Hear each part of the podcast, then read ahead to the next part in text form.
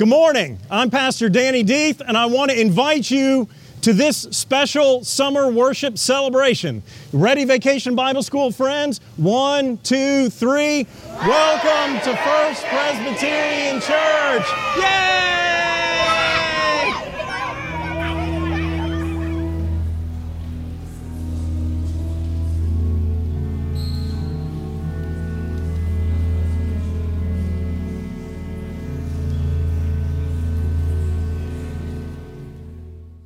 Our first lesson today is taken from Ephesians 6, verses 10 through 20.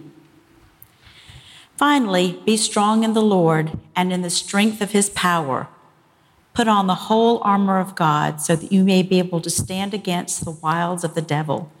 For our struggle is not against enemies of blood and flesh, but against the rulers, against the authorities, against the cosmic powers of his present darkness, against the spiritual forces of evil in heavenly places. Therefore, take up the whole armor of God so that you may be able to withstand on that evil day, and having done everything, to stand firm. Stand therefore and fasten the belt of truth round your waist, and put on the breastplate of righteousness. As shoes for your feet, put on whatever will make you ready to proclaim the gospel of peace. With all of these, take the shield of faith with which you will be able to quench all the flaming arrows of the evil one. Take the helmet of salvation and the sword of the Spirit, which is the Word of God. Pray in the Spirit at all times in every prayer and supplication. To that end, keep alert and always persevere in supplication for all the saints. Pray also for me, so that when I speak, a message may be given to me known with the boldness, the mystery of the gospel for which I am an ambassador in chains.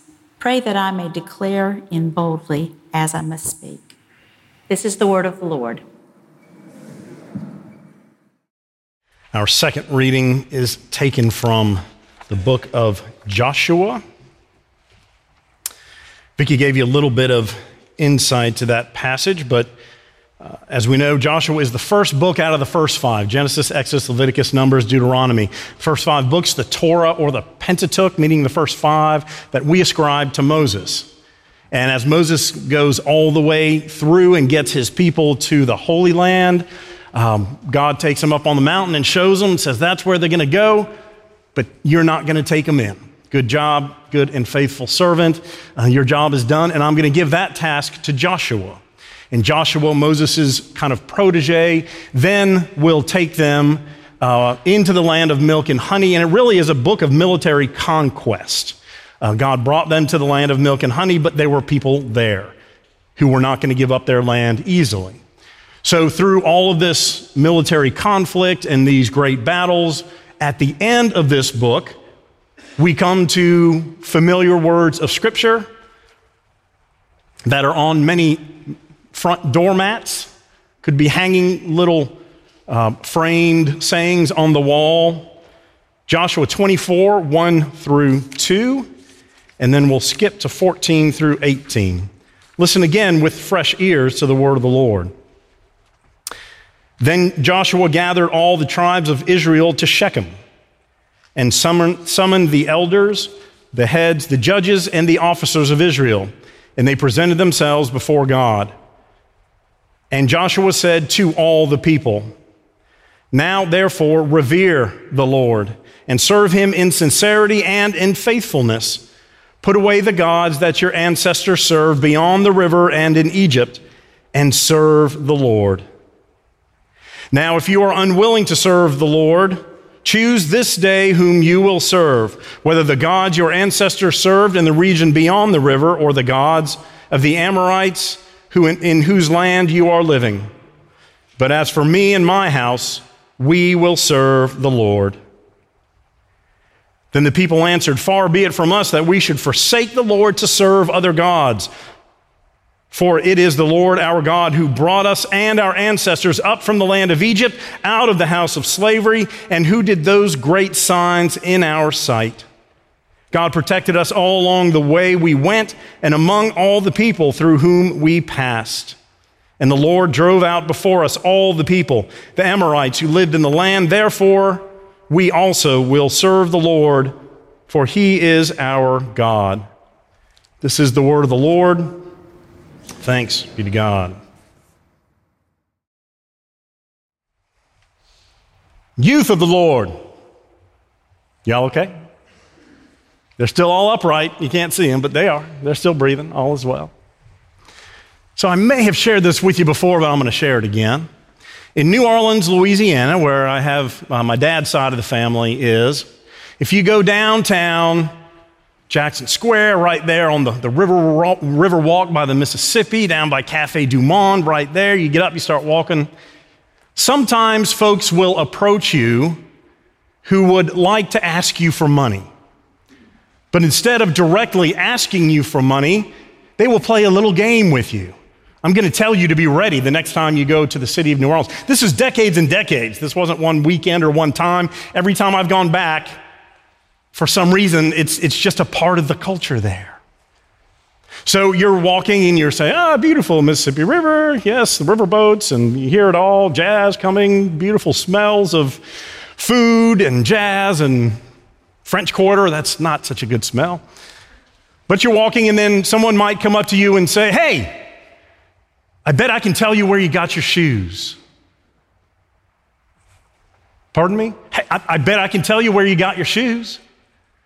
And you think, how in the world can this person, whom I have never met, know that I got my shoes at Shoe Station, Dillard's, uh, Walmart, wherever you get your shoes? So there's no way this person could know that. And so you say, okay, where do I have my shoes? And they say, on your feet. On your feet. That's where you got your shoes. They're on your feet.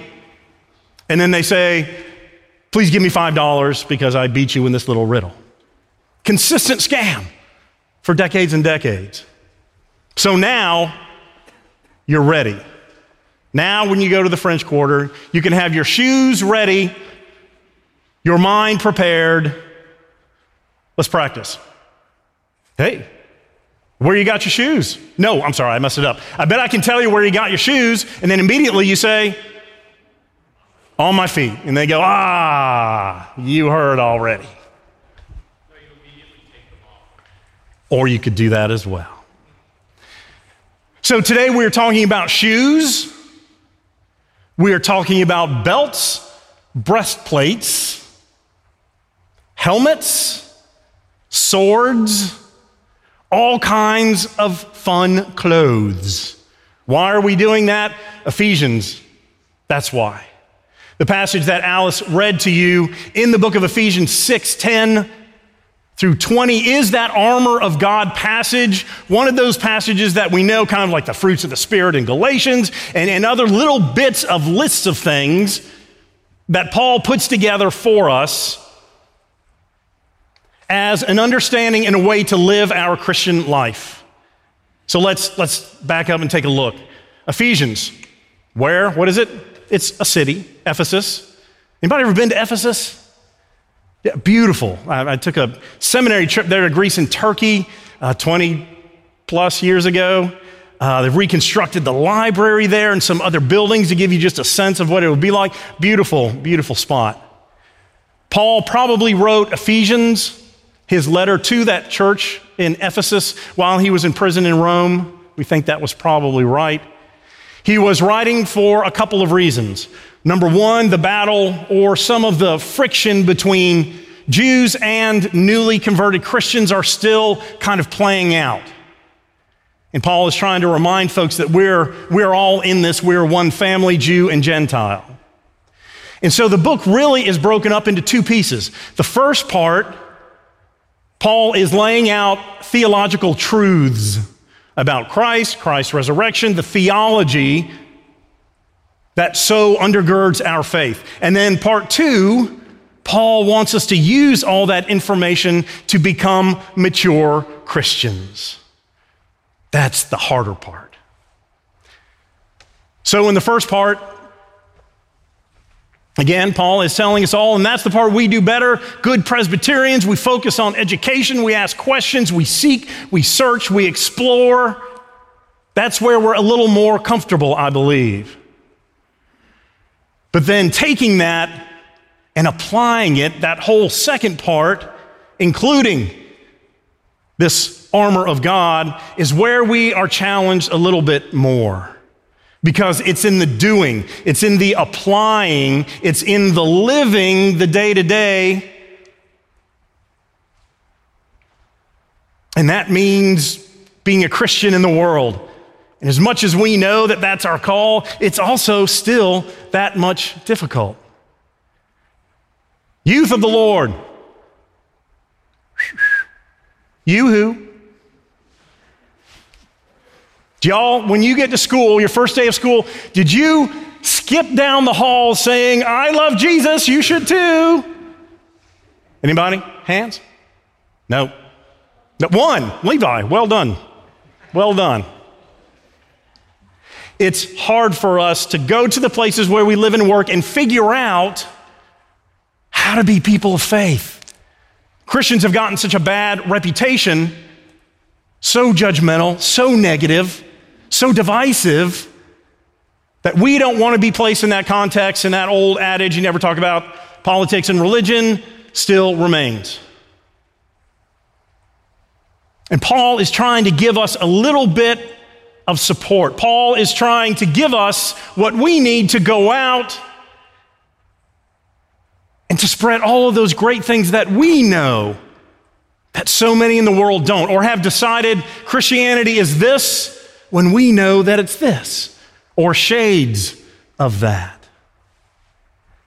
We are a people who want to spread God's love, God's grace, God's forgiveness, God's mercy, God's presence with us, the Holy Spirit that fills us and guides us and never leaves us alone.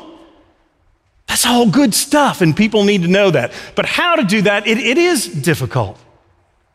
And it is trying.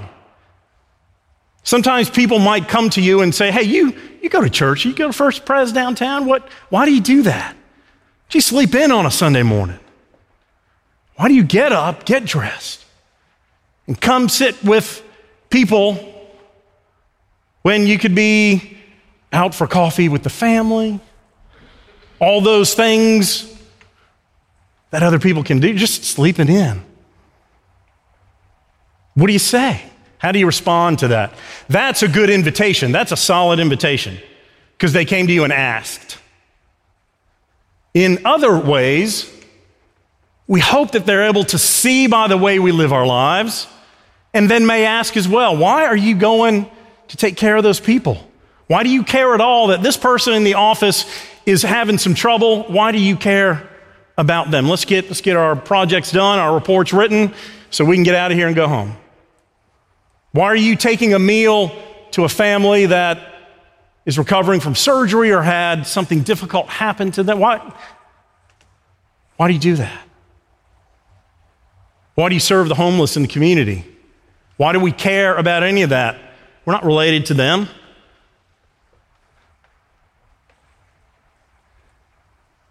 And again, that's another question that's a good on ramp. They see you, and that's what we want. They see you acting and they ask, what, what motivates you to do all that? Give so much of your time to care for others. No, because that's what Jesus is and tells us to do and who to be. But we still got to continue to be more forthright. We've got to continue to go out and spread that word. Why? Because if we don't, the powers of evil and darkness can win. Why? Because we are not putting forth God's far superior power of light and love. Love will beat evil and darkness every time.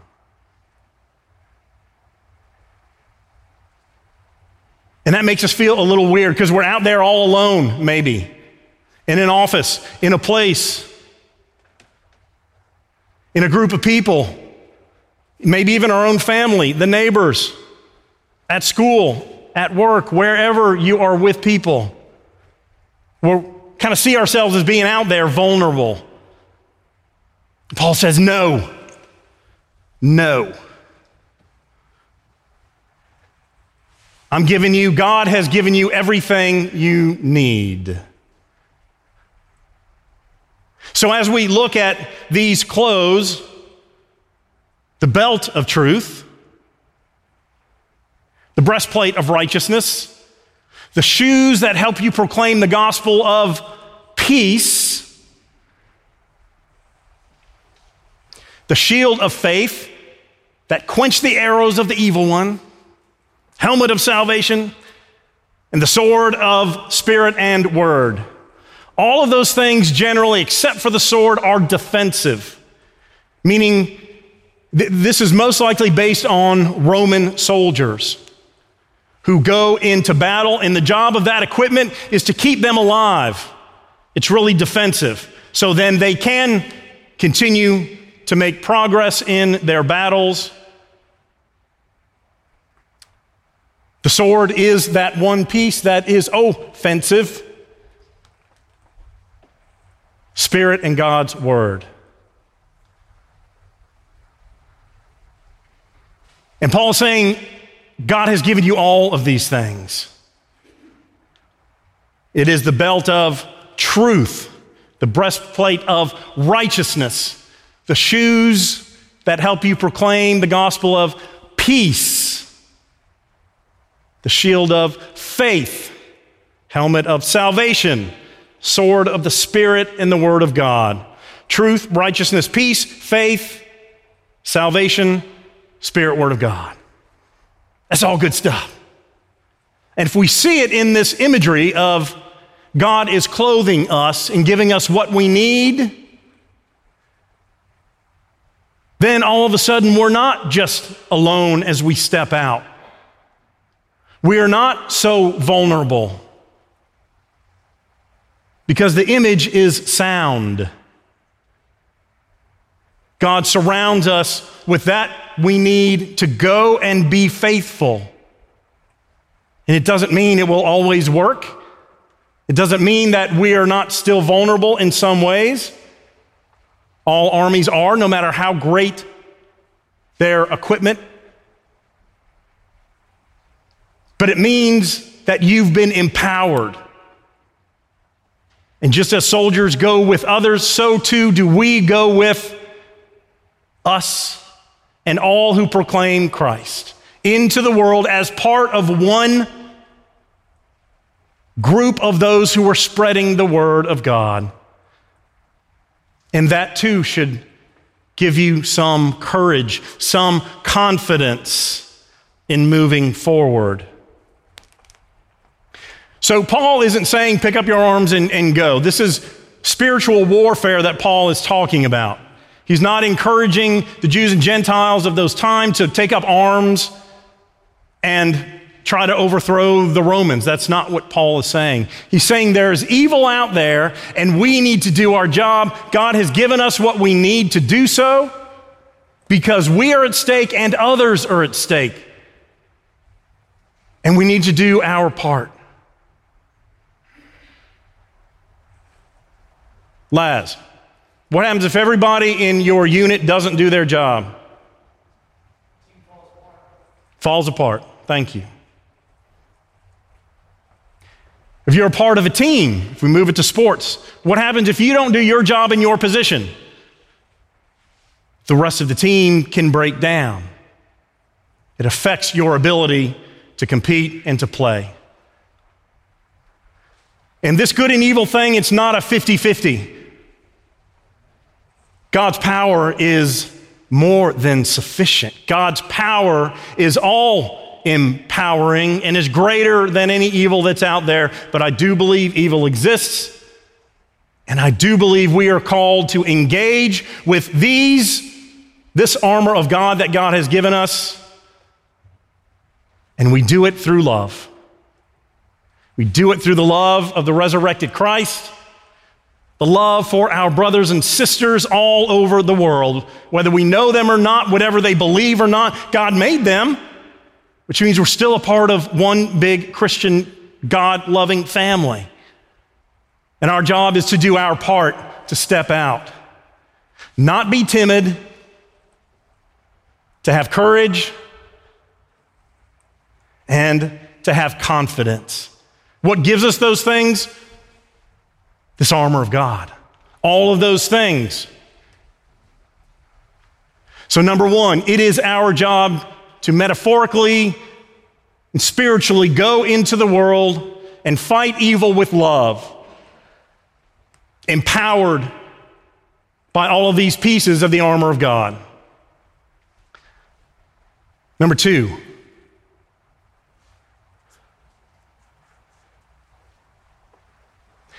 there's a lot that keeps us from doing that. This worship of idols that Joshua was talking about, your ancestors, they didn't do such a great job over the river. We're in a new place. God has done new things. We need to recommit ourselves to God, the only one true object of our worship, and not the rest of this earthly mess. That's what that Joshua passage really is about. Who are you going to serve? Television, entertainment, sports, lust, greed, desire, power, whatever, money, stuff. For me and my house, we will serve the Lord. Easy words and great to say, harder to follow up.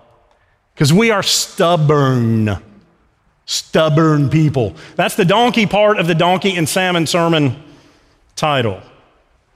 Donkey, mule, they're known for their stubbornness. Come on, come on.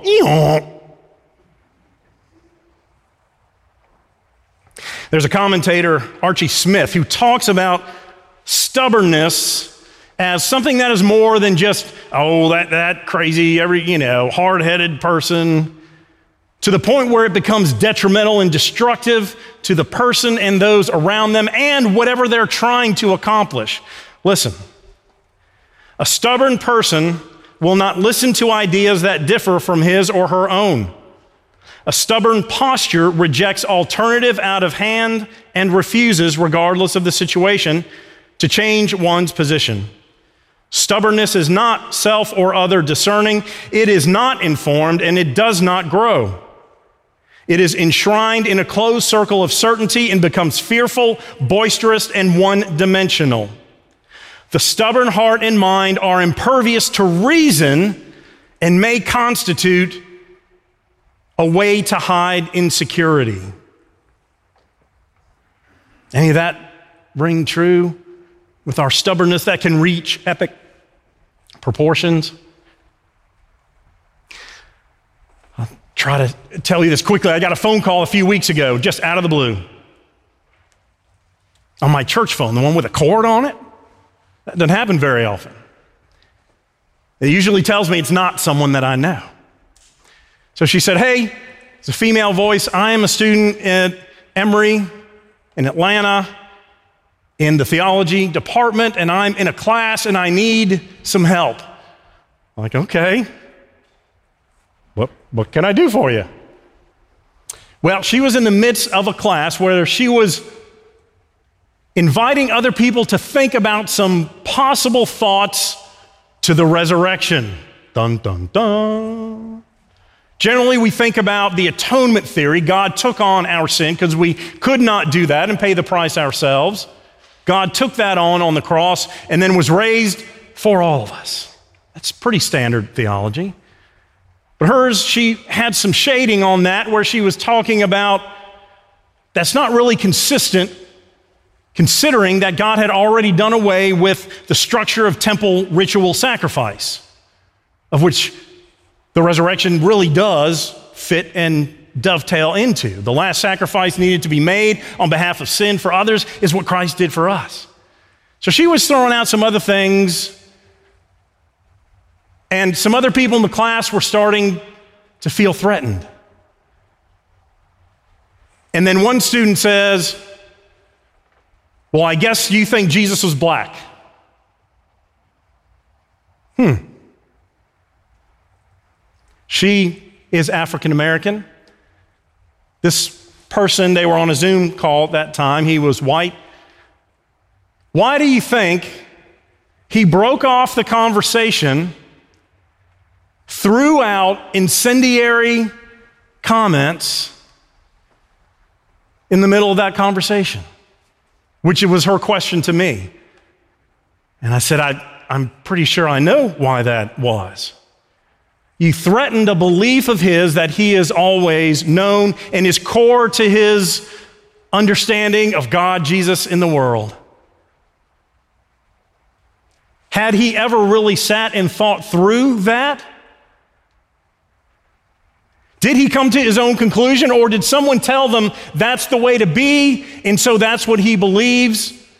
Is it, in fact, not foundational, but fragile to the point that he is not able to entertain another thought or debate? And in an academic setting where that's what you do, you think about different things?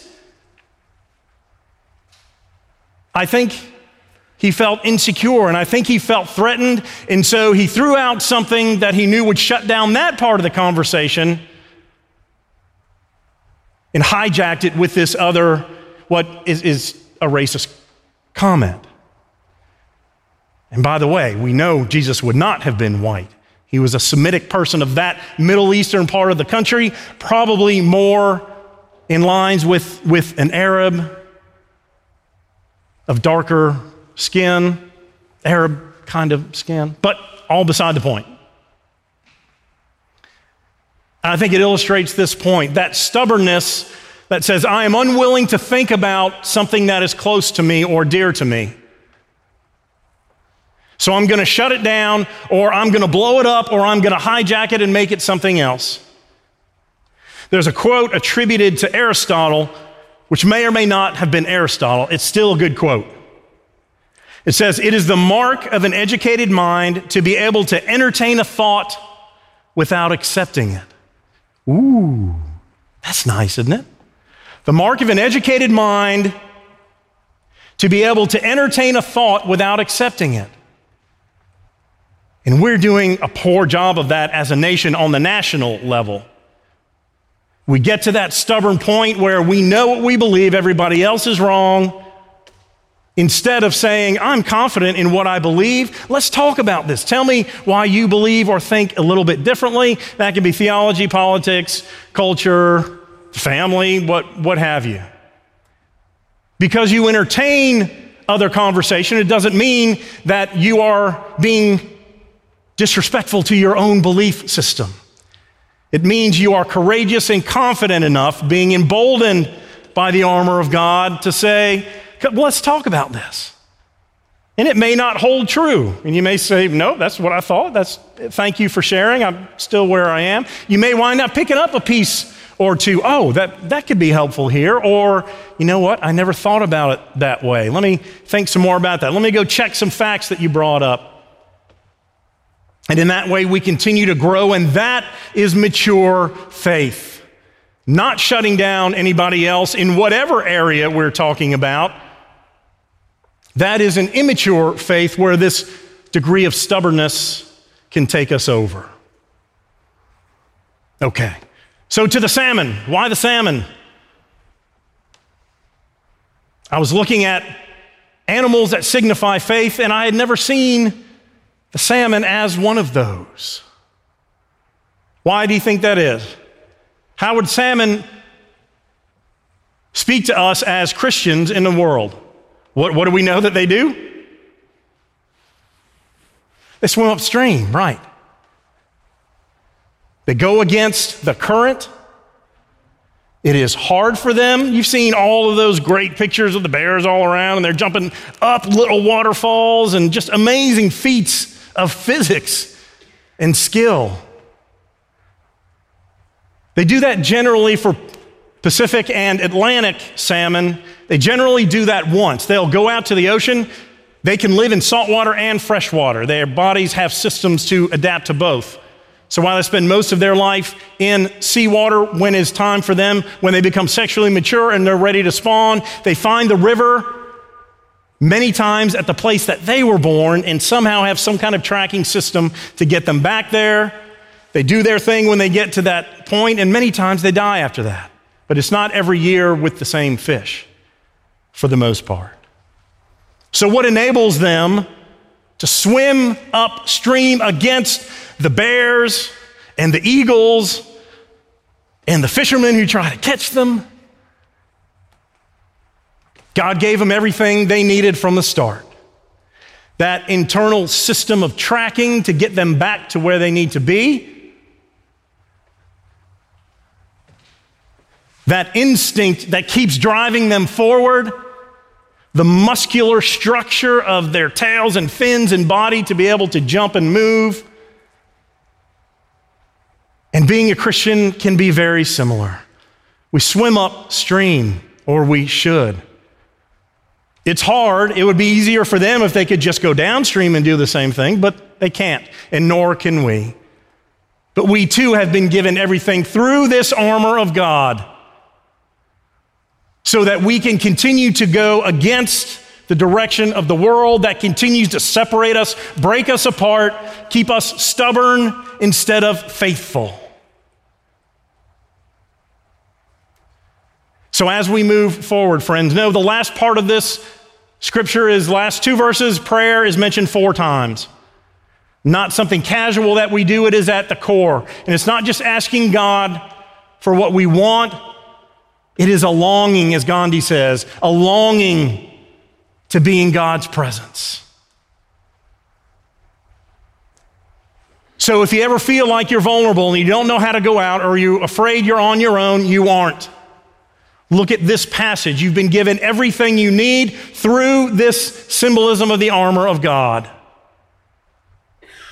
So be faithful, be strong, have courage to swim upstream where you are being called. And we will change the world in Christ's name. Hallelujah. Amen.